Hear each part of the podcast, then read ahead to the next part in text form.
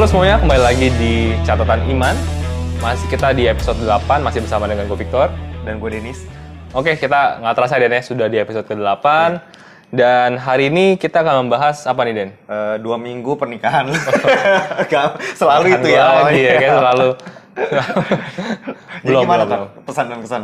Masih so far so good lah. So far so good, oke. Masih... Jadi setiap minggu nih kita akan terus update. Oke, Oke. siap, siap, siap. Jadi kita mau bahas apa hari ini? Tar? Hari ini eh, sebenarnya topiknya dari lu ya dan Hmm. dan gue pas denger lu mau bahas ini sih jujur agak ini sih Den. Agak pusing. Ya juga. Iya agak hesitant karena kayak gue berasa kita makin episode tuh makin susah bahasnya ya. Kayak kayak nggak bukan makin gampang, makin santai tapi makin Iya, kompleks. Makin, makin ribet gitu ya. Dan mungkin akhirnya kita ke topik-topik yang nggak suka di- dihindari nih di Iya. di apa ya di pertemuan-pertemuan ibadah gitu. Karena ini yang akhirnya bisa memicu apa ya kontroversi juga ya. Benar-benar dan jadi hari ini kita akan bahas mengenai mental illness ya. Wah, gila. Jadi apa kalau bahasa Indonesia-nya apa ya gangguan mental ya. Gangguan mental, iya. Jadi mungkin eh, karena sebenarnya perlu diakui memang makin ke sini makin banyak ya. Benar. Orang yang terkena gangguan mental baik itu secara lahir maupun Dari dalam- genetik maupun ini ya. Iya, secara memang besarnya ya maksudnya secara As dalam- you grow lah. Hmm. Mm-mm.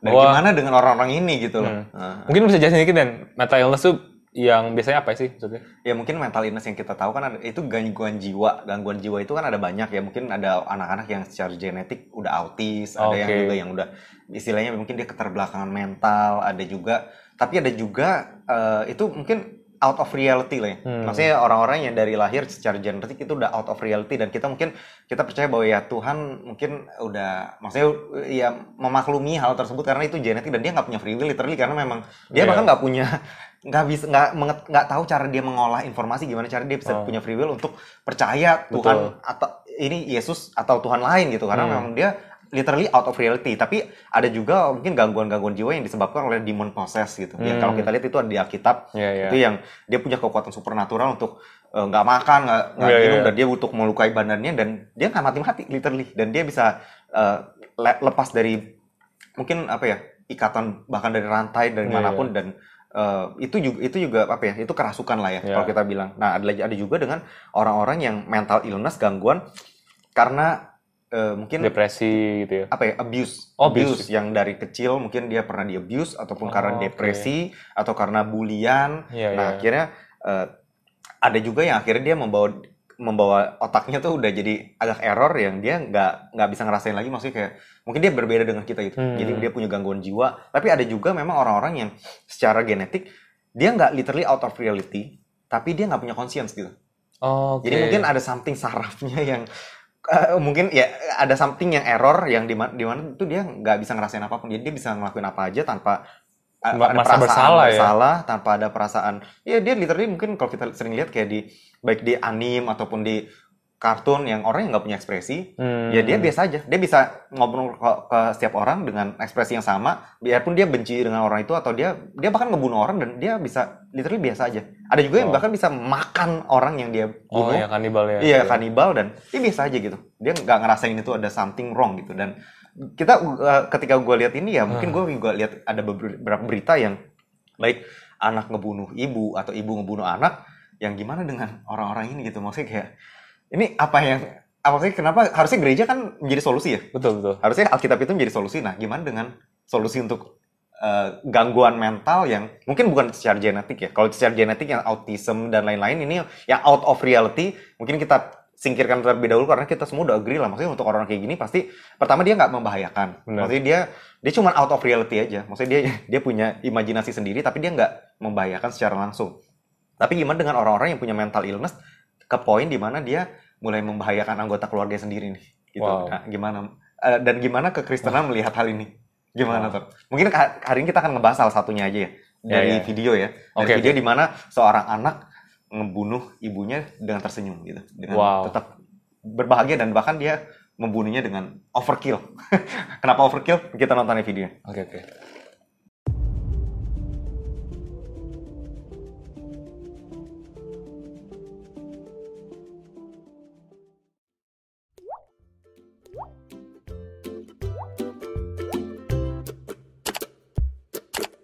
Jagat sosial media kembali memunculkan sosok gadis berperas cantik namun ditetapkan sebagai pembunuh berdarah dingin. Warganet terkecoh dengan parasnya yang cantik meski informasi menyebutkan bahwa gadis ini telah membunuh dengan menikam ibu kandungnya sebanyak 151 kali di wajah dan leher.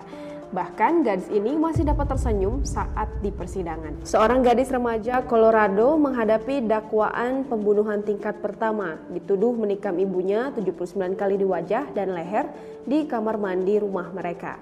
Isabella Guzman, gadis kelahiran tahun 1995 asal Colorado, Amerika Serikat, yang menghabisi nyawa ibunya dengan menikam wajah dan leher ibunya sebanyak 151 kali, ditahan tanpa ikatan di penjara Kabupaten Arapoe pada 28 Agustus yang menusuk kematian ibunya, Yun, Yun Mi Hoi, 47 tahun. Nah, jadi dari sini kita lihat ya. ini udah overkill. Jadi literally lu bisa membunuh orang dengan satu kali tusuk. Ini 150 kali tusuk. 151 gitu. Jadi Iya, kayak iya, iya. di muka dan di leher gila lu kebayang gak sih? Kita mau nusuk orang di Iya. leher di muka gitu. Iya iya iya. Iya, Gila, ini dan itu ibunya sendiri gitu. Ini lebih parah gitu. Jadi eh, gimana Tor? Kalau Gimana, dari segi kekristenan nih maksudnya tuh ngeli- ngelihat sesuatu yang dia nggak ngerasa bersalah, dia ngerasa itu sesuatu yang biasa, dia bisa tersenyum dan orang-orang yang psikopat yang dia mungkin kayak dari apa ya dia nggak punya conscience dalam arti dia nggak ada perasaan bersalah di situ dia nggak ada apakah dia terlahir kayak gitu atau gimana nih Tor kalau menurut lo apa emang ada orang-orang yang literally yang memang mungkin sarafnya something kurang atau yang dia nggak bisa ngerasain apa pun ke poin di mana dia bisa ngelakuin ngebunuh atau menyakiti orang lain dan dia nggak ngerasa itu salah? Wow. eh, kita bisa bisa ganti, ganti topik kasih topik yang lebih gampang itu nih kayak beritanya aja gue baca beritanya udah kayak lumayan karena karena gue jujur ini gue baru pertama kali nonton video ini jadi kayak lumayan shock sih dan lumayan kayak 151 kali men dan gitu. cewek man dan cewek gitu jadi kayak eh ya menyedihkan sih. Maksudnya pertama em, sedih banget sih dengar cerita kayak gini tapi kalau kita hubungan dengan Kristenan sih menurut gua satu hal yang perlu kita tahu bahwa apa ya saat Yesus turun ke bumi dan dia mati di kayu salib dia mendapat dosa semua orang ya. Heeh. jadi nggak terlepas daripada orang itu seberapa jahatnya Hmm. seberapa apa pun tindakannya tetap tetap Yesus darah Yesus tuh buat mereka gitu. Jadi eh, menurut gua itu yang perlu kita tahu. Jadi buat- buat orang yang mental illness buat orang yang psikopat atau siapa pun tetap eh, asalkan mereka tetap mau berpaling pada Yesus mau bertobat keselamatan tetap ada buat mereka gitu. Nah, tetap cuman ada tetap- gimana caranya kita bisa ke orang-orang ini yang nggak punya conscience gimana kita bisa eh, apa ya evangelizing ke mereka gitu? Hmm. Nah, mung- apa ya? Kadang gue percaya gini bahwa ada, beberapa orang ya. Karena karena gue gue jujur gue suka gue suka bukan bukan suka begini. ya. Maksudnya gue suka nonton kayak kriminal-kriminal gini kan. Jadi gue sempet nonton juga eh, di Netflix ya ada show namanya dokumenter gitu I Am a Killer. Jadi ini adalah dokumenter orang-orang yang eh, dihukum mati, Hmm. dihukum mati gitu. Cuman akhirnya karena hukuman mati dihilangkan di Amerika jadi penjara seumur hidup dan mostly pem- pembunuhan. Dan di situ memang ada beberapa orang sebenarnya kecil lah kemungkinan dikit ya presentasinya itu orang yang lahir dengan kecenderungan psikopat. Hmm, hmm. Maksudnya ada juga cuma sedikit banget lah orang yang memang terlahir itu nggak ada rasa em- empati. Hmm, hmm. Gitu empatinya hilang, nggak punya perasaan akhirnya dan biasanya orang kecenderungan orang psikopat ini kita kita ngomong psikologi dulu ya. Iya, iya. Kecenderungannya mereka akan merasa bahwa mereka itu lebih overpower dibandingkan yang lain. Hmm. Nah, ini kalau yang benar-benar mental illness dari lahir ya dia akan merasa bahwa kayak gua tuh uh, lebih lebih tinggi loh daripada orang lain. Jadi dia dia merasa bahwa dia berhak untuk melakukan hal-hal pada orang lain. Hmm. Karena orang lain sekitarnya kan lebih rendah daripada dia. Hmm. Dan saat dia melakukan itu karena empatinya itu rendah, nggak berasa kasihan gitu. Hmm. Segala macam. Tapi ada juga dan yang kebanyakan itu adalah yang karena abuse dari yang Hmm. Nusrat mention juga Abuse. abuse dari kecil. Misal dan mostly ya uh, yang dari apa yang gua nonton ya gue nonton udah dua episode jadi udah udah, udah season jadi lumayan banyak itu mostly karena sexual abuse Hmm. karena juga biasanya pasti orang tuanya broken home Hmm. 95% orang tuanya broken home dan uh, kecenderungan papanya misalkan juga uh, pemabuk dan segala macam itu yang akhirnya membuat dia merasa bahwa hidupnya ya worthless Hmm. jadi kalau gue melakukan apa pun itu nggak akan ada dampak ke gue Hmm. karena hidup gue udah worthless. Iya. Beda sama kita. Kalau kita kan kita mikir kejahatan banyak nih. Nanti ke ke keluarga gue gimana? Hmm. Nanti masa depan gue gimana? Kerjaan gue gimana? Tapi buat mereka yang nggak punya apa-apa, gue lakukan apa pun nggak nggak akan merubah ke gue gitu. Bah- Bahkan di penjara mungkin hidupnya lebih enak. Jadi kayak Hmm. itu yang kita perlu bedakan sih. Dan buat orang-orang seperti ini sebenarnya eh, ya mental illness juga cuma bukan bawaan dari lahir kali ya. Iya, iya. iya. Dan menurut gue akan lebih eh, mudah sih, bukan lebih mudah sih. Tapi maksud gue adalah Eh, karena buat orang seperti ini kan sebenarnya yang mereka kurang tuh kasih ya. Hmm. Jadi menurut gue perannya, peran justru peran Kristen atau peran gereja itu besar sekali di sini gitu untuk mengenalkan kasih kepada mereka. kasih kepada mereka karena mereka yang mereka kurang kekurangan kasih dari dari mereka kecil gitu. Mungkin tapi mungkin agak challenging adalah orang yang pu- punya kecenderungan dari lahir. Dari lahir ya, genetik Psikopat ini. Tapi bukan berarti nggak ada jalan keluar ya. Hmm. Karena eh, salah satu eh, yang gue juga lumayan suka ikutin ada apologetic juga, apologetic eh, itu namanya David Wood. Hmm. Itu dia juga psikopat. Eh, dia pernah penjara dua kali apa tiga kali gitu karena eh gue lupa hampir ngebunuh orang atau ngebunuh orang gue lupa. Teman-teman bisa cek sendiri di Google namanya David Wood. Itu dia psikopat juga. Hmm. Tapi akhirnya setelah di penjara itu akhirnya dia eh, belajar di situ dia dapat Bible, di situ dia belajar firman Tuhan dan sekarang eh tetap kan kecenderungan itu tetap ada tapi dia sudah punya keluarga dan sudah oke gitu bisa bisa balik normal bisa kembali eh, kehidupan sosial bermasyarakat jadi Bisa mengkontrol dirinya lah ya. iya jadi menurut gue kayak bukan berarti nggak ada jalan keluar sih tapi menurut gue ya itu eh, dan gue percaya sih nggak bisa solely kita nggak bisa terlalu spiritual berkata bahwa hanya dengan Alkitab dan firman Tuhan aja sudah bisa gitu ya. Hmm. sama seperti orang karena kan mental mental illness ya Hmm. penyakit juga jadi sama seperti kayak orang sakit kanker kan kita nggak mungkin cuma doain ya Hmm. bahwa ada perawatan juga kemo kemo yang harus dilakukan sama kayak orang mental illness juga iya Alkitab dan Firman Tuhan membantu tapi ada juga perawatan secara psikologis yang perlu dilakukan gitu nah lu sendiri Nah, gimana? cuman gini Tor, sebelum uh, pindah gue. Oke, oke, Gue oke. mau nanya nih, maksudnya kan uh, mungkin banyak yang bingung juga nih kalau kita lihat mujizat yang Tuhan Yesus lakuin, dia nyembuhin orang leper, Hmm. Oke. jadi instan gitu. Nah. Tapi nggak pernah kita nemuin ada Tuhan Yesus nyembuhin orang gila. Apakah Ah. emang orang gila gak ada? Harusnya ada kan? Maksudnya orang gila berarti dari zaman dulu udah ada sampai sekarang. Nah, Hmm. tapi kenapa nggak pernah tertulis di Alkitab Tuhan Yesus nyembuhin orang gila? Tuhan Hmm. Yesus meng- mengusir setan. Itu adalah demon possess ya. Mungkin itu uh, konteksnya berbeda ya. Itu Hmm. karena itu udah udah possess ya, ada ada setan di sana. Tapi gimana dengan orang-orang yang punya mental illness? Jadi bingung nih. Itu sebenarnya ke cover apa enggak sih sama Hmm. healingnya daripada Tuhan Yesus? Karena memang itu nggak Iya. nggak pernah ya. Tuhan Yesus nggak pernah tumpang tangan. Oh orang langsung sadar gitu. oh iya gue langsung gue benar gitu. Iya iya iya.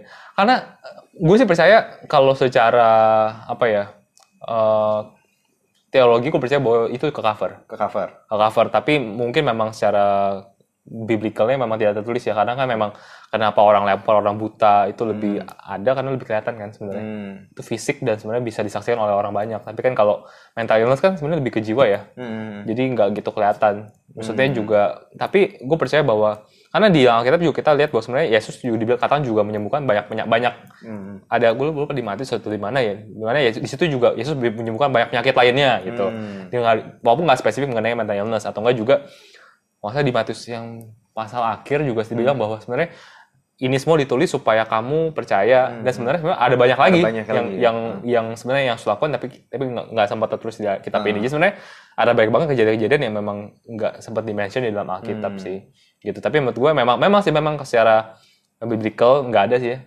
eh, kejadian langsung tapi menurut gue tetap ke cover sih Tapi intinya uh, berarti kalau menurut lo uh, berarti kita bisa lay hands kepada orang yang mental illness dan dia bisa langsung get straight atau gimana menurut? Penyembuh, Um, proses penyembuhannya. tetap bisa sih menurut gue sih kalau kalau kalau memang eh, will of God Oh, oke. untuk dia sembuh immediately sih menurut gue sama aja Hmm, bisa baik sih Untuk orang yang autis segala Iya. macam gitu ya, sama aja ya. Hmm. sama halnya dengan penyakit lainnya gitu nah Hmm. kalau nah mungkin gue tadi udah ngomong panjang lebar Iya, nih iya. Dan nah gue mau dengar pendapat dari lu kalau dari lu sendiri kan karena karena eh, setahu gue ya lu, lu, lu itu kan juga mempelajari psikologi kan lu sempat tertarik mengenai psikologi psikologi psikosomatis dan segala macam Hmm. Iya, jadi iya. menurut gue lu juga mungkin punya pemahaman yang lebih dalam lagi dari- segi psikologi dan lu juga punya pemahaman dari segi Bible. Nah lu sendiri menyikapi mengenai mental illness ini gimana? Iya sebenarnya sih kalau menurut gue ya sebenarnya itu uh, kita sama-sama setuju lah. Maksudnya memang Tuhan Yesus pasti bisa nyembuhin semuanya. Cuman memang itu nggak tertulis di Alkitab karena mungkin uh, yang gue percaya adalah kalau untuk proses penyembuhan daripada mental illness sendiri nggak cuman serta merta kita tumpang tangan langsung sembuh Hmm. biarpun itu gue percaya untuk Iya. orang autis untuk orang yang maksudnya yang memang dia nggak punya consciousness dalam arti maksudnya ya kita kita perlu dia Nah. sadarin dulu gitu cuman mostly most dari kita yang kayak tadi lu bilang maksudnya most dari manusia sebenarnya uh, mungkin 90% punya mental illness kali ya Ya. kalau menurut gue ya, in some degree. kecil atau In banyak some ya, degree, ya, iya, ya, ya. at some degree. Contohnya kayak misalnya depresi itu juga ya mental illness. Iya, iya, iya. Fear, uh, uh, anxiety, over panic, maksudnya kayak apa panic attack segala macam. Bahkan fobia sebenarnya. iya, bahkan gue waktu itu gue gue juga kan sering dengerin Pastor Rick Warren. Dia juga pastor dan dia juga punya ini mental illness ternyata. Jadi dia pernah bilang tuh dia intinya dia, dia punya mental illness arah di, di mana ketika dia preaching sekali preaching dia langsung literally langsung tepar gitu sampai akhirnya dia perlu satu tahun ini lama loh dia satu tahun apa dua tahun untuk medication gitu anaknya juga mental illness dan kan? anaknya juga dan leparnya adalah anaknya berumur tujuh tahun depresi Iya, iya. jadi jadi dia dia bilang maksudnya mental illness sebenarnya mungkin ya kita hadapi 90% orang cuman eh, ke arah degree yang berbeda aja. Betul. Jadi yang gue percaya adalah eh, ya Tuhan Yesus memang datang ketika dia datang dia bukan cuma save tapi dia juga healthcare ya. Dia healthcare ke mana pun dia dia Hmm. menyembuhkan orang lain dan dia juga healthcare itu nggak selalu eh, dalam bentuk tumpang tangan gitu. Ada Hmm. juga dalam bentuk eh, renewal of mind ya. Karena kan tadi kan yang kita ngomong kan mental illness ini lebih ke arah pikiran, jiwa dan perasaan Hmm. orang-orang tersebut dan itu nggak bisa kita tumpang tangan ke badannya ya bisa juga cuman maksud gue tuh lebih lebih sustainable kalau kita mempreaching sih preaching Ya. maupun kita memberikan counseling karena itu akan langsung masuk ke dalam jiwa orang tersebut dan pikiran begitu dia udah renew their mind maka dia bisa Hmm. resist gitu loh apa Betul. ya uh, resist depresi yang mau datang gitu loh karena ini masalahnya kan depresi ini bisa datang dari mana aja dari situasi dari uh, setan itu sendiri jadi dia juga bisa nyerang di pik- ranah pikiran kalau kita udah sering baca mungkin Iya. the battleground is Hmm. on your mind gitu karena memang ya di situlah letak semua mental illness dan gue percaya bahwa kita semua juga punya mental illness at some degree. Dan uh, mungkin sama kayak kata lu sih penyembuhannya ya gue bilang bisa ya justru Kristen ini udah Alkitab itu sendiri mungkin itu adalah the best cure yaitu Hmm. kasih gitu merciful. Dan mungkin kalau kita sebagai orang Kristen bisa embody maksudnya bisa bisa benar-benar menjadi seorang Kristen the way Jesus did gitu ya. Sebenarnya gue percaya bahwa orang-orang ini akan mulai terbuka dan ka- karena per, per- permasalahan daripada mental illness ini bisa sampai ke psikopat yang ke arah ngebunuh itu sebenarnya itu butuh proses kan Betul, betul. butuh proses panjang dan eh, dia apa ya apa yang dia lihat apa yang dia maksudnya kayak kayak tadi lu bilang bahwa ya. apa yang dia rasakan terus menerus sampai dia dapat satu konklusi satu solusi hidupnya worthless gitu Hmm. nah kalau misalnya semua orang Kristen bisa jadi orang Kristen di mana eh, merciful nggak condemning maksudnya most of us juga sebenarnya eh, bisa mengalami mental illness tuh dari condemnation juga Betul. condemnation ngerasa nggak nggak worth it nggak ada yang peduli nggak ada yang mengasihi jadi ya nggak ada maksudnya nggak ada Hmm. there's no risk kan dan Hmm. itu juga nggak ada artinya juga hidup jadi ini yang menurut gue sih mungkin eh, perlu di dealing banget oleh, oleh orang Kristen terutama kalau kita lihat kekristenan zaman sekarang malah jadinya udah lebih ke arah show off dalam arti eh, show platform gue lebih banyak maksudnya mega church ataupun Ya, ya, ya, maksudnya ya. bukannya lagi em, evangelizing ke maksudnya kayak benar-benar mengasihi orang lain tapi lebih ke arah eh, siapa-siapa yang lebih hebat gitu Ah, ah, maksudnya ah. mungkin itu yang salah karena ujungnya kita jadi sama dengan dunia Dunia, gitu betul. sama dengan dunia dan ki- ada juga orang Kristen yang love to love sampai ke arah law of attraction maksudnya ke arah new age new Hmm. age maksudnya nggak love without limit gitu maksudnya karena kita Love, love, above all ya.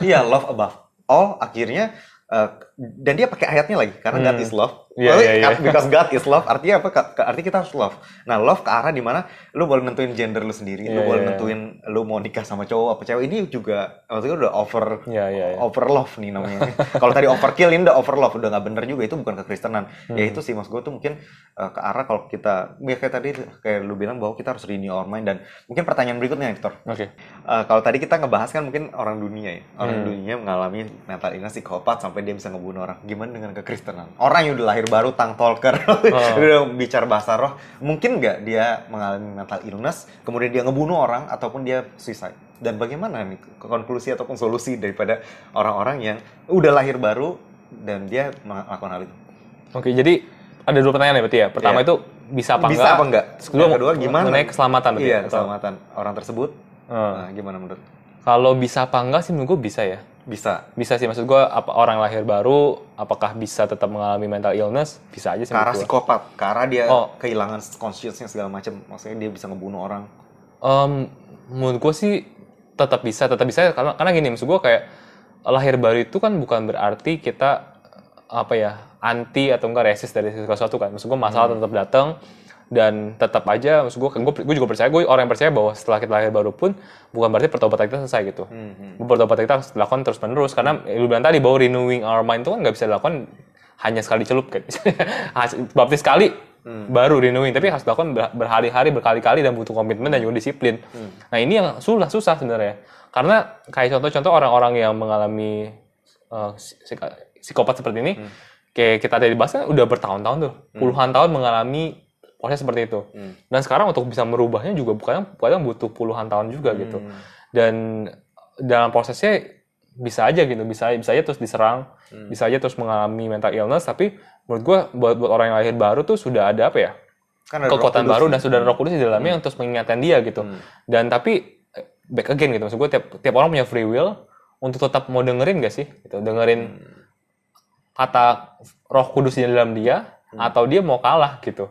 Karena karena for- maksud gue kayak nggak usah ngomong kita deh, maksud gue kayak ngomongin Adam dan Hawa aja yang belum jatuh dalam dosa aja bisa memilih untuk Hmm. jatuh gitu. Apalagi kita yang udah jatuh Hmm. plus ini gitu. Jadi gue kayak kemungkinannya masih bisa, cuman menurut gue tetap eh, ada apa ya? Ada advantage sendiri sih buat orang yang lahir baru. Hmm. Karena Roh Kudusnya sudah ada dalam dia dan harusnya buat orang yang lahir baru di dalam gereja sudah ada komunitas yang menjaga dia sih. Hmm. Itu dan sudah ada platform mengenai kayak dia, dia tertanam, tertanam di gereja mana, data-data sudah masuk. Jadi kalau kapan pun dia butuh bantuan sudah bisa dibantu. Jadi sebenarnya lebih equip lah buat orang lahir baru. Tapi back again menurut gue itu adalah perjuangan yang sebenarnya per- perjuangan serta pertumbuhan yang mereka masing-masing pribadi harus juga lakukan sih. Hmm. Gitu. It- itu dulu deh sebelum masuk keselamatan. Keselamatan gue bingung nih.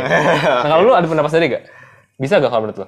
Eh, bisa tapi mungkin at some degree ya. Maksudnya gue nggak percaya bahwa orang Kristen bisa ke degree di mana orang yang belum percaya ini ada per- pasti ada perbedaan. Karena karena kita ada Roh Kudus di situ. Hmm. maksudnya of course yang tadi nggak ada conscience juga there is, uh, sekarang ada new conscience karena ada Roh Kudus di situ. Mungkin Ya. bukan conscience dia tapi conscience daripada uh, Roh Kudus di situ. Ah. contohnya kalau kita kayak lihat uh, di uh, Musa ya Musa adalah prophet kan dia uh, ada Roh Kudus dia memiliki Roh Kudus di upon nggak di dalam tapi dia juga memiliki holy anger gitu jadi Hmm. ada saat di mana dia marah dan agree dan Tuhan juga marah dan Tuhan nggak marah gitu kayak Hmm. contohnya ketika dia ngelemparin the tablets dua tablet of the covenant gitu yang pertama kali dia turun itu nggak disebutin Tuhan marah tuh ke Musa Hmm. Di, Tuhan cuma marah yang kedua kalinya Oh. kecewa yang ketika dia disuruh ngomong ke batu tapi dia malah getok batu dua kali. Iya. nah di situ ada nggak sinkron. Tapi ada saat di mana Musa sinkron dengan Hmm. Tuhan. Jadi gue percaya bahwa ketika kita menerima Roh Kudus juga kita menerima eh, apa ya kan dia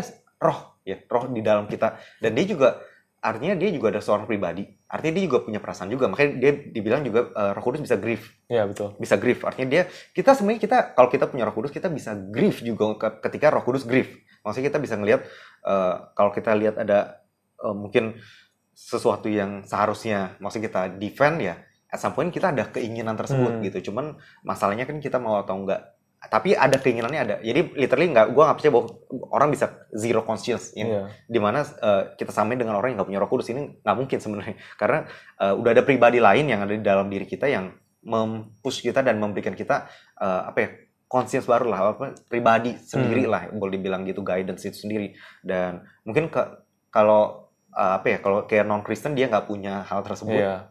ini yang membuat dia bisa berlaku seenaknya apalagi kalau dia yang udah bertahun-tahun akhirnya udah udah hilang Hmm. udah maksudnya udah udah keras nih udah batu sampai kayak Firaun udah lihat Tuhan Yesus kasih berapapun maksudnya 10 Tulah ya. plague tulah 9 tulah gila udah sampai gelap maksudnya lu gila banget gak sih untuk orang nggak Iya. percaya sesuatu yang jelas-jelas di depan mata lu Ah. gitu kayak ini kan udah kalau kita lihat kalau kita baca itu nggak masuk akal sebenarnya tapi itu terjadi Hmm. karena ya itu gue percaya bahwa orang itu udah keras dan dia nggak punya roh kudus. Jadi literally orang bisa sekeras itu loh. Bisa juga gitu sekeras itu. Iya iya iya. dan dia nggak gila loh dia nggak gila. Dia cuman keras aja hatinya gitu. Jadi ya itu termasuk gangguan ya gangguan juga sih. Cuman ya at some point ya gue percaya kalau orang Kristen nggak mungkin sih nggak mungkin se ke degree sejauh itu. Hmm. nah gimana dengan pertanyaan soal keselamatan itu? Gimana dengan orang yang udah lahir baru? Contohnya aja deh langsung real life Rick Warren punya anak Hmm. karena gue juga adalah fans daripada Rick Warren. Dia punya anak umur 7 tahun depresi. Hmm. gila nggak? Maksud gue tuh kayak gila umur 7 tahun Iya, udah iya, depresi. iya. dan dokternya bilang bahwa itu normal. Hah, normal? Kaget kan? Karena justru dia bilang eh, kalau menurut dokter nih ya di Amerika itu mostly orang yang depresi itu anak-anak muda. Hmm. anak kecil ke arah anak muda. Orang dewasa justru lebih sedikit. Teen lah ya sebetulnya. iya teenager gitu. Teenager tuh lebih rentan terhadap eh, apa ya depresi mental illness segala macam dibanding sama orang yang udah dewasa gitu Hmm. biarpun orang dewasa juga kena buktinya kayak Rick Warren juga butuh medication ketika dia Iya, iya. uh, preaching gitu. Nah, untuk orang-orang kayak gini, maksud gue tuh dia dari umur 7 tahun udah kena depresi sementara ayahnya adalah seorang pendeta. Kenapa sih? What happened gitu? What happened gitu? What happened? Kenapa? Uh, what happened gue juga gak tahu. Cuma, cuma gue kayak gue gue jujur gue cuma uh, tahu beritanya anak. Rick Warren memang pertama yang gue tahu adalah dia eh, gangguan jiwanya memang kayak dari lahir ya. Maksudnya ada bawaan genetik yang, Hmm. yang memang karena menurut gua karena Warren kan udah terkenal banget lah ya. Iya. Jadi nggak mungkin karena abuse. Gue gue percaya bukan ya, karena abuse. bukan karena abuse. Bukan karena faktor ekonomi juga nggak mungkin. Nggak mungkin, mustahil. Iya jadi dan kalau faktor lingkungan juga nggak mungkin. Nggak menurut mungkin. gua. Jadi dari situasi, dari segala environment, iya. mustahil untuk ini terjadi. Tapi Iya. itu terjadi. Iya jadi gua, menurut gue pasti dari faktor genetik kan dari memang bawaan Hmm. lahir dia memang punya kecenderungan untuk untuk depresi dan segala macam dan yang gue kedua tahu yang gue tahu adalah anaknya bunuh diri. Nah, Anak, usia berapa? Tiga dua puluh? udah- dua puluh akhir apa? Tiga puluh dia? 20 plus lah ya. Iya, dia- dia akhirnya- udah cukup dewasa di mana dia tinggal sendiri. Nah, Hmm. kemudian dia gantung diri. dia akhirnya bunuh diri sih. Itu yang itu yang menyedihkannya sih. Dan eh, kenapa bisa ya? Itu sih menurut gue ya eh, karena bawaan daripada lahir itu sendiri satu. Hmm. cuman menurut gue pertanyaan lebih yang lebih sulit adalah bagaimana yang keselamatan kan? Hmm. gitu. Maksud gue eh, apakah dia dia tetap selamat? Nah itu yang menurut gue pertanyaan yang agak sulit sih Ah, karena sebenarnya kalau kita ada Alkitab sendiri eh, keselamatan dari mental illness kan nggak ada contoh langsung ya Iya, iya. nggak ada nggak hampir hampir nggak ada di perjanjian lama perjanjian baru juga nggak ada tapi apa ya mungkin satu hal yang dan apa ya mungkin yang kita perlu ingat juga bahwa setiap kali ngomong keselamatan kita harus kita harus ingat ya bahwa yang mengatur keselamatan itu adalah Tuhan. Tuhan. Di- Dia, dia punya dia punya hak prerogatif untuk menentukan siapa yang masuk siapa yang enggak. Jadi mau kita bilang kayaknya enggak cuma kalau Tuhan kasih mercy-nya ya bukan suka-suka dia sebenarnya Iya, ya kan. iya, Tapi ya nah, tapi kalau kita boleh kalau gue boleh memberikan komentar mungkin Opini lah ya. opini lah opini gue ya Eh, memang sih nggak ada nggak ada ayat langsungnya di Alkitab tapi menurut gue mungkin ada pattern lah ya ada pola yang di dalam Alkitab bahwa eh, di Alkitab dikatakan bahwa orang-orang yang belum bisa atau belum punya conscience untuk bisa memutuskan Hmm. belum punya belum punya kesadaran untuk bisa memutuskan untuk terima Tuhan apa tidak tetap masuk surga sih Hmm. gitu contohnya makanya kayak makanya kita sempat mention dulu pernah sama ngomong bahwa kayak anak-anak kecil ya yang meninggal gitu pas dijanin atau Hmm. enggak yang masih kecil tiga tahun lima tahun mati kena bom misalkan tetap masuk su- mana ya masuk masuk surga karena mereka belum punya konsisten untuk bisa memutuskan Tapi gimana dengan orang Kristen Hmm. yang memutuskan untuk mengakhiri diri? nah maka mereka again Nah. maksud gue kayak kalau dia di mental illness-nya itu adalah dia benar-benar kayak sebegitu apa ya karena ada beberapa orang yang punya mental illness itu kayak anak kecil kan Ka- kayak Hmm. autism lah. Autism kan kayak umur 30, cuma mungkin otaknya umur 7 tahun, 8 tahun. Which is sebenarnya walaupun secara umurnya dia udah dewasa, tapi kan secara pemikirannya sebenarnya nggak bedanya sama anak kecil. Jadi gue percaya kalau orang-orang seperti ini, terus dia misalkan eh, mati atau apa, gue gue tetap percaya masih masuk surga sih. Gitu. Tapi eh, Gimana dengan orang-orang depresi berat ke poin di mana dia akhirnya memutuskan bunuh diri? nah ini jujur gue bingung sih, gue masih bingung sih karena Hmm. karena apa ya gue di satu sisi kita karena kalau kita ngacu dalam Alkitab ya pokoknya orang lahir baru sudah terima Tuhan pasti yang masuk surga Iya. Tapi eh, di sisi lain bagaimana nggak bunuh diri? Karena bunuh diri kan itu nyawa mengambil nyawa diri sendiri kan. Hmm. Dan kalau kalau di Alkitab contoh cuma satu, Yudas. Dan itu nggak nggak enak banget kan. Terus Yudas juga lahir, istilah lahir baru lah ya karena dia terima Eh, Tuhan. belum belum.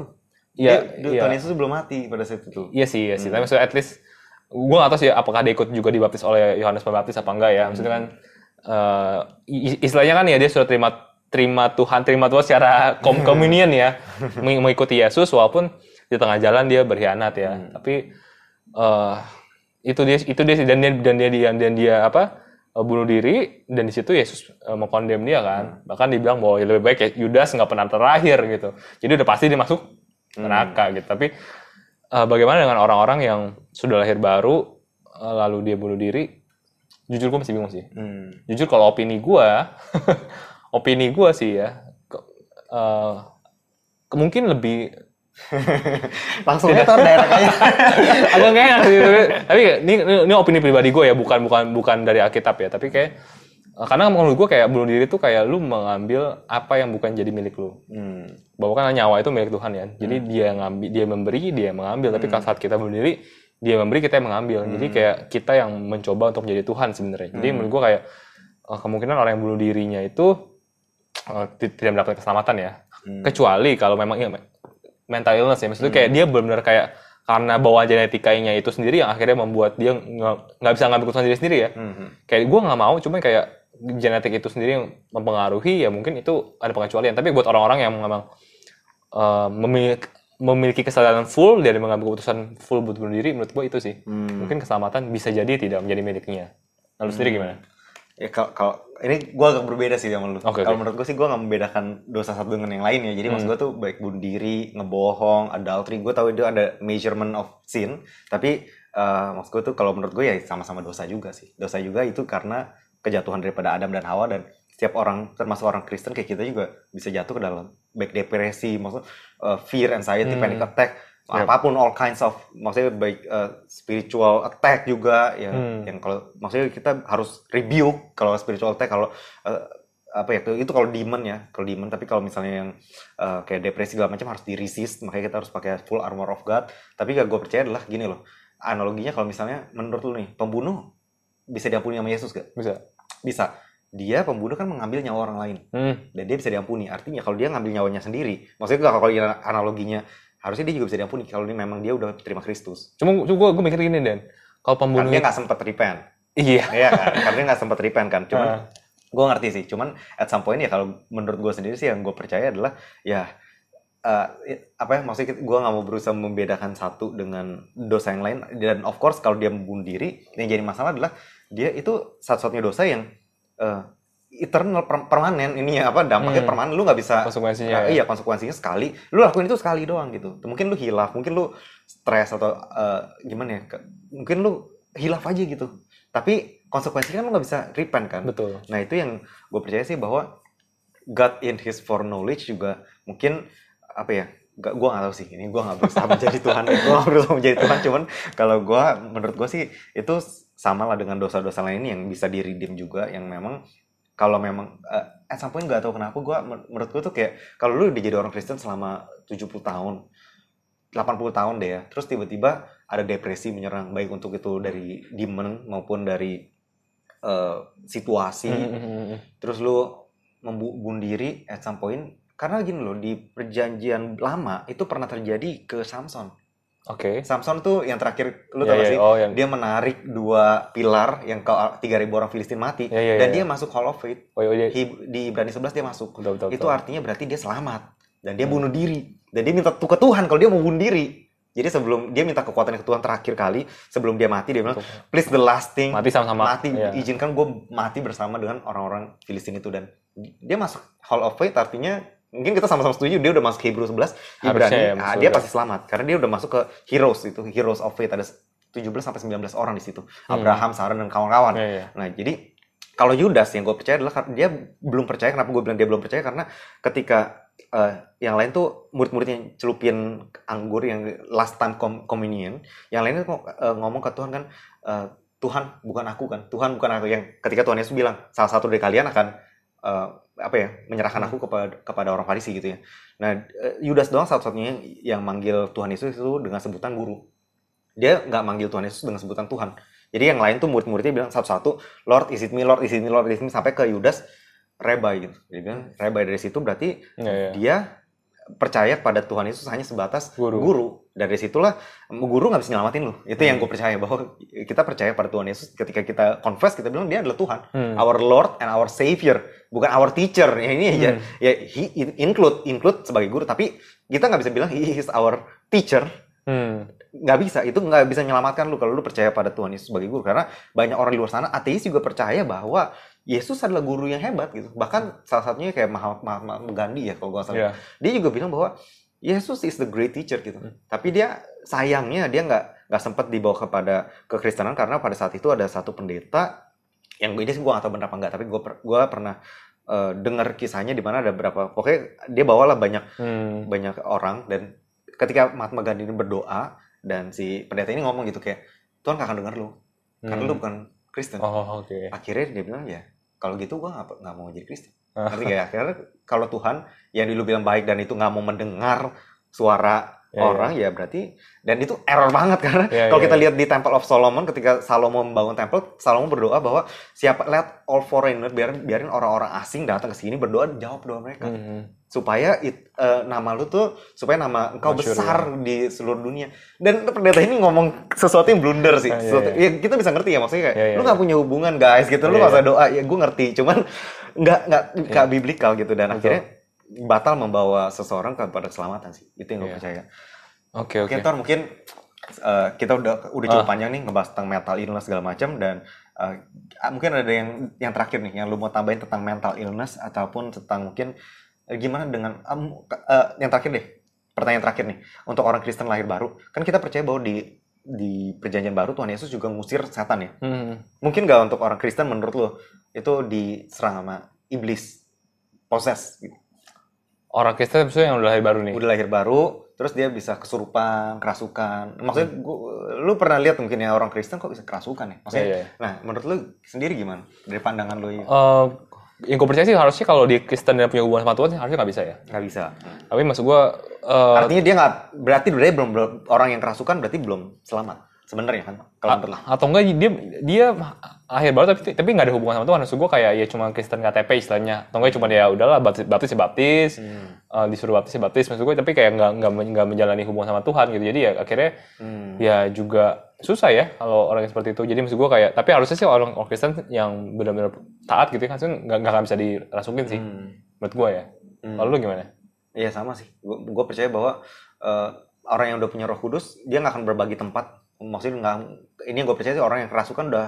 eh, Kalau menurut gue secara alkitabiah 100% berarti dia adalah orang yang belum selamat sih. Maksudnya so- sorry to say that tapi Iya. that's the truth gitu. Karena memang kalau dari Roh Kudus lu nggak mungkin bisa diposes. Karena Hmm. untuk memposes lu harus Kosong. kosong. ya lu harus kosong. Lu nggak bisa ada roh di situ. Kalau misalnya ada Roh Kudus lu nggak akan bisa. Kan dia nggak akan poses Roh Kudus kan. Maksudnya Iya, iya. kalau dia bisa poses lu berarti dia poses Roh Kudus juga include lu berarti dia lebih besar dong dari Iya, Roh Kudus. Nah iya, itu literally nggak mungkin. Tapi yang gue percaya dia bisa oppress, Hmm. oppress dan tadi kayak gua- dalam bentuk mental illness yang tadi kita lihat, Iya, iya. baik dalam bentuk penyakit, dalam bentuk em, penyakit mental maupun penyakit fisik ya, itu bisa dari setan juga sih. Iya, betul, Gitu. Ya, jadi jangan mengira kalau kita lahir baru kita resistance. Maksudnya kayak lu nggak bisa kena penyakit, lu nggak bisa ini udah error nih. Ini udah teologi yang cukup error Hmm. karena kar- karena ya kita manusia gitu dan Tuhan juga bilang bahwa uh, you will face tribulation dan selama kita resist terus ya keep fighting lah maksudnya kita memang harus keep fighting ya.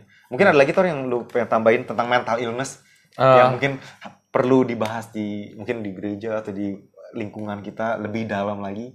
Iya sih, menurut gue kayak harusnya, maksud gue kita sebagai orang Kristen harusnya ini sih lebih aware lagi sama mental illness karena mental illness memang sebenarnya udah semakin ba- banyak terjadi dan harusnya menurut gue eh, gereja fokus lebih fokus lah ngebahas ini. Apalagi kan di tengah pandemi seperti ini kan pasti nggak hanya Banyak ya. membawa dampak secara ekonomi tapi secara Mentalnya lebih mental juga ya. baik. Iya baik baik banget ke orang-orang. Jadi menurut gue kita harus lebih aware juga dan kita juga lebih ini sih lebih caring juga kali ya. Maksud, Hmm. maksud gue kita nggak bisa terus terus berharap pada gereja tapi kita juga sebagai seorang pribadi juga mungkin caring aja orang yang sekitar kita mana yang butuh mental illness least ajak ngobrol aja lah ya mungkin kalau kita nggak bisa bahas- kasih bantuan secara psikologi karena kita nggak ngerti juga ya at least ngobrol dan juga caring sama dia sih sama mungkin yang terakhir itu ini sih maksud gue eh, tadi perbedaan pendapat kita menurut gue itu wajar sekali Iya, dan iya, menurut gue kayak justru itu co- co- cocok dengan kita punya slogan ya Iya, iya, iya. bukan untuk berpikir sama tapi buat sama-sama berpikir berpikir. jadi kita juga bikin podcast ini bukan supaya kita semua punya Jadi satu satu, gitu ya. tapi justru buat kita sama-sama berpikir nih gimana dan kalau teman-teman punya komentar lain silakan aja gitu Iya, iya. karena karena apa ya alasan komentar gue tadi adalah karena gue nggak mau sih teman-teman berpikirnya bahwa akhirnya eh jodoh kalau gitu kalau gue ada masalah dikit gue bunuh Bunuh diri, diri aja, aja lah. ya. toh bakal ke surga juga, ini iya. bakal ke surga Terus ya gue lagi dosa yang dosa gue lagi. ya maksud gue karena gue menghindari implikasi itu sih maksudnya kayak Iya, iya, jangan iya, sampai iya, orang-orang pasti. akhirnya susah dikit bunuh diri lah Bunuh diri, toh bakal selamat Iya. karena itu itu sih jadi jadi gue sangat tidak menyarankan buat teman-teman melakukan hal itu dan ya perlu sangat-sangat pikir bijak sih maksud gue Benar, kok bisa jangan pernah ada opsi untuk bunuh diri Iya, sih benar-benar. karena maksud gue kalau teman-teman benar-benar punya pengharapan sama Tuhan punya iman sama Tuhan dan teman-teman apa ya percaya bahwa Tuhan yang pegang masa depan kalian ya kalian nggak perlu takut sebenarnya nggak perlu bunuh diri sebenarnya dan ya walaupun tadi contoh Samson emang ada sih di Alkitab Samson Ada, tadi ada. tapi Samson kan sebenarnya itu konteksnya juga sebenarnya dia udah mau mati juga sebenarnya jadi usaha terakhir at least daripada mati mati sia-sia mati berguna lah ya gitu at least matinya juga nggak bunuh musuh-musuh Heroik lah itu heroik. iya, lah. iya. tapi ya eventually bakal mati juga jadi kalau teman-teman bukan dalam kondisi Samson ya jangan lakukan hal itu gitu. Mungkin tidak dalam kondisi heroik ya. Maksudnya Iya. kalau misalnya teman-teman mungkin kayak Armageddon filmnya di mana harus ada satu orang Iya. yang aktifin maksudnya peledak itu di atas Iya. sana sendiri. Ya gua rasa itu bukannya bunuh diri ya, tapi Iya. itu mungkin aksi heroik ya. Iya, sacrifice itu Iya, sebenarnya. sacrifice untuk ya untuk orang lain gitu. Iya. Kalau menurut gue sih itu mungkin beda konteks sih Beda konteks gitu ya. Jadi tapi itu sih menurut gua paling mengenai hal itu aja sih. Iya, iya, itu gitu. bener banget. Lu gimana? Iya bener banget sih dan uh, maksudnya kita juga di sini juga waktu itu kita juga sering berdebat soal keselamatan gimana Hmm. karena gue kalau gue kan percaya bahwa keselamatan itu udah pasti Ah. nggak bisa ditunda apa nggak bisa bisa, diandu iya. lu sekali dapat lu nggak bisa diandu nah gimana dengan orang yang murtad gimana Ah. dengan apostasy yang dinubuatkan oleh Yesus di zaman akhir di mana ada apostasy itu apa ya Uh, falling away Iya. daripada iman ke Kristen artinya murtad kan Hmm. Nah, gimana dengan orang itu? Nah, ini kan banyak hal-hal yang berbeda yang mungkin kayak uh, dari logika gue dan logika Victor ini uh, punya pandangan masing-masing dan Hmm. mungkin dari teman-teman juga punya pandangan masing-masing dan it's all fine gitu. Karena memang toh juga keselamatan kan hanya bisa kita ketahui ke- setelah kita mati kan. kan gue mana tahu gitu. Biarpun kita bisa lihat dari Alkitab ini, tapi ada juga yang ayatnya yang mungkin Iya. agak berlawanan kok orang gimana dengan orang yang murtad, gimana dengan orang Iya. yang ba- banyak konteksnya dan kehilangan keselamatan berbeda dengan uh, mungkin mem- membiak apa ya melepaskan keselamatan ya. Kalau Hmm. kehilangan kan orang yang lain disangkakan bisa mengambil keselamatan itu. Kalau Hmm. misalnya murtad kan memberikan maksudnya Iya. melepaskan Iya, keselamatan. iya. Nah, ini juga konteksnya berbeda. Jadi banyak hal yang mungkin kalau kita mau gali lebih dalam mungkin uh, tapi kita juga akan tahu kebenarannya karena memang itu hanya akan kita ketahui setelah kita mati Hmm. sebenarnya.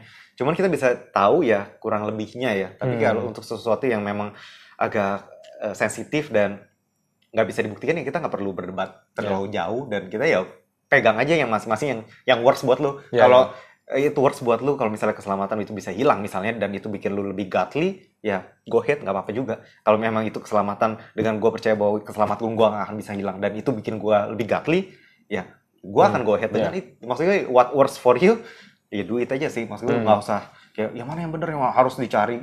Ya ini kebenaran ini kebenaran. Ya karena memang nggak semua hal tuh bisa kita jadiin doktrin atok gitu loh. Maksudnya kayak Hmm. kayak se- sepasti kita yakin bahwa Tuhan Yesus adalah Tuhan gitu Hmm. maksudnya dia adalah penyelamat Eh, itu kan udah clear Hmm. kita confess kita pasti Ya. eh, selamat kita dapat Roh Kudus ini udah clear tapi ada hal-hal yang lain yang mungkin- Konteks-konteks iya tertentu per ya? konteks-konteks tertentu kayak tentang marriage kan maksudnya yang Iya, kemarin iya, itu gue iya. sempat nanya ke lu gimana dengan orang yang mis- dari agama lain dia udah punya istri 10 terus dia menjadi orang Kristen nah, gimana dia harus ceraiin semuanya nah Iya. kalau dia harus ceraiin 9 siapa yang harus diceraiin siapa yang Iya. harus dipilih nah ini kan konteks kont- kontekstual ya Hmm, kontekstual nah itu mungkin eh, kita bisa berbeda pendapat dan Iya.